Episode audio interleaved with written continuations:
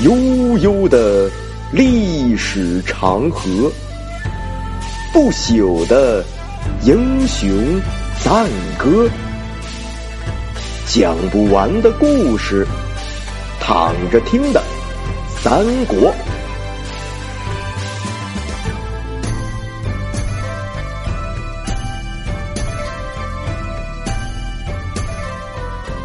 躺着听三国第一百六十八回，列父殉难。上回说到了赵云呢，去寻找失散的刘备家人，路上遇到了简雍，询问得知啊，俩夫人下车跟着难民逃跑了，简雍也受了重伤。赵云虽不知所措，但是依然信念坚定。他让跟随而来的骑兵呢借一匹马给简雍，又让俩人跟着简雍一起去找刘备，将这里的情况呢跟刘备汇报一下，让简雍跟刘备说：“赵云我就是上天入地，也好歹把夫人和小主子给找回来。如果要是找不到，我自己就死在战场上得了。”说罢呢，拍马就往长坂坡而去。询问路上碰到的将士，赵云得知。甘夫人披头散发向南逃跑了，估计是跑得太急，连鞋都丢了。赵云听闻就往南追赶，只见一伙百姓，这男男女女数百人吧。赵云呢，冲到他们中间，大声喊道：“甘夫人在这儿吗？”果不其然，一妇人回头望向赵云，放声大哭起来。赵云下马插枪，仔细一看，这甘夫人的惨状，也不禁动容啊，哭着说啊。主母失散，实在是我的罪过。您知道糜夫人和小主子的下落吗？这甘夫人哭哭啼啼告诉赵云，因为被追得太急，他们不敢坐车，只能下了车仗，混在百姓中逃窜。又一支军马冲来，将他们冲散，自己呢一个人逃生在此。糜夫人和小主子已经不知去向了。正说着呢，百姓们又发出一阵哭喊。只见另一支军马赶来，赵云拔枪上马，看到敌军马上绑着一个人，正是糜竺。背后一将手提大刀，带着千数来人。这大将呢，就是曹操的部将淳于导。他抓住了糜竺，正要去曹操那领赏呢。赵云大喝一声，挺枪纵马，直取淳于导。淳于导抵挡不住，被赵云一枪刺于马下。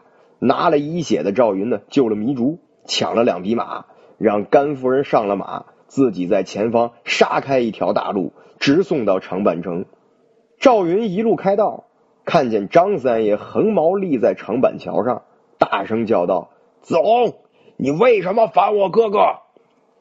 赵云听得云里雾里，说：“我只不过是找不到了夫人们跟小主子，到后边找他们去了，所以回来晚了。你怎么说我背叛主公呢？”三爷没好气。说哼，如果不是简雍来报信儿，我见了你不打死你才怪。赵云也急了，说你别废话了，主公在哪儿啊？三爷指指前面说啊，在前面不远的地方。赵云跟糜竺说，说您保着夫人先走，我去找糜夫人跟小主子去。说罢呢，带着几个人又回头去敌阵中了。正走着呢，赵云看到前面有个将领背着一口剑，带着十来人就冲过来了。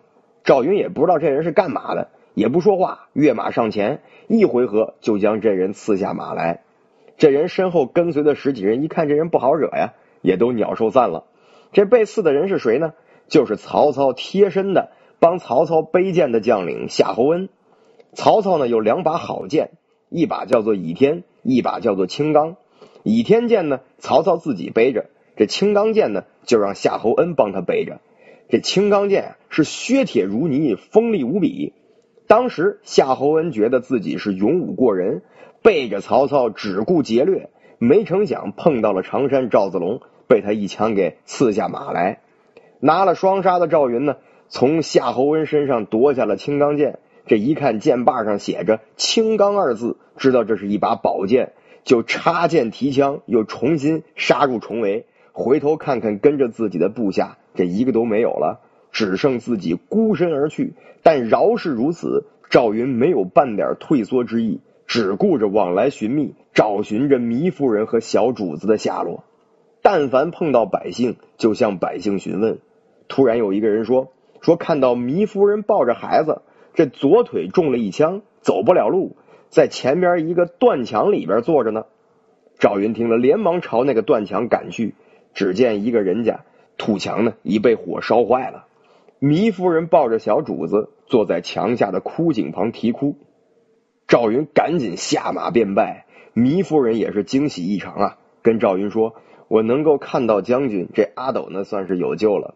还望将军可怜这孩子的父亲呀，飘荡半生就这么一个亲生骨肉。将军您可一定要保护好小主子，让他们父子团聚。我就是死了也能合眼了。”赵云是感慨万分呐，说：“夫人受难是我的过错，您别说了，赶紧上马，我步行保你们杀出重围。”糜夫人说：“那可不行，将军怎么能够没有马呢？这孩子全赖将军您的保护了。我已经是身受重伤，死不足惜。您赶紧抱着孩子走吧，千万别让我拖累了您。”赵云支棱着耳朵说：“呀，您听，喊声将近，追兵就在眼前，还请夫人赶快上马。”糜夫人说：“我实在是挣扎不动了，您别耽误时间了。”于是呢，就将孩子递向赵云，说：“这孩子的性命可就在将军您一人身上了。”赵云呢也不接孩子，而是再三要求糜夫人上马。可是这糜夫人就是不肯。赵云急了，说：“夫人您不听我的，追兵要是赶上了，我们谁都走不了。”糜夫人一急，将阿斗放在地上，自己翻身跳入了身后的枯井之中，就这么死了。赵云看到糜夫人已经死了。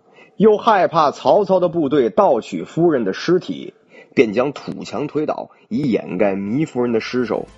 那么后来事情如何了呢？我们下回接着聊。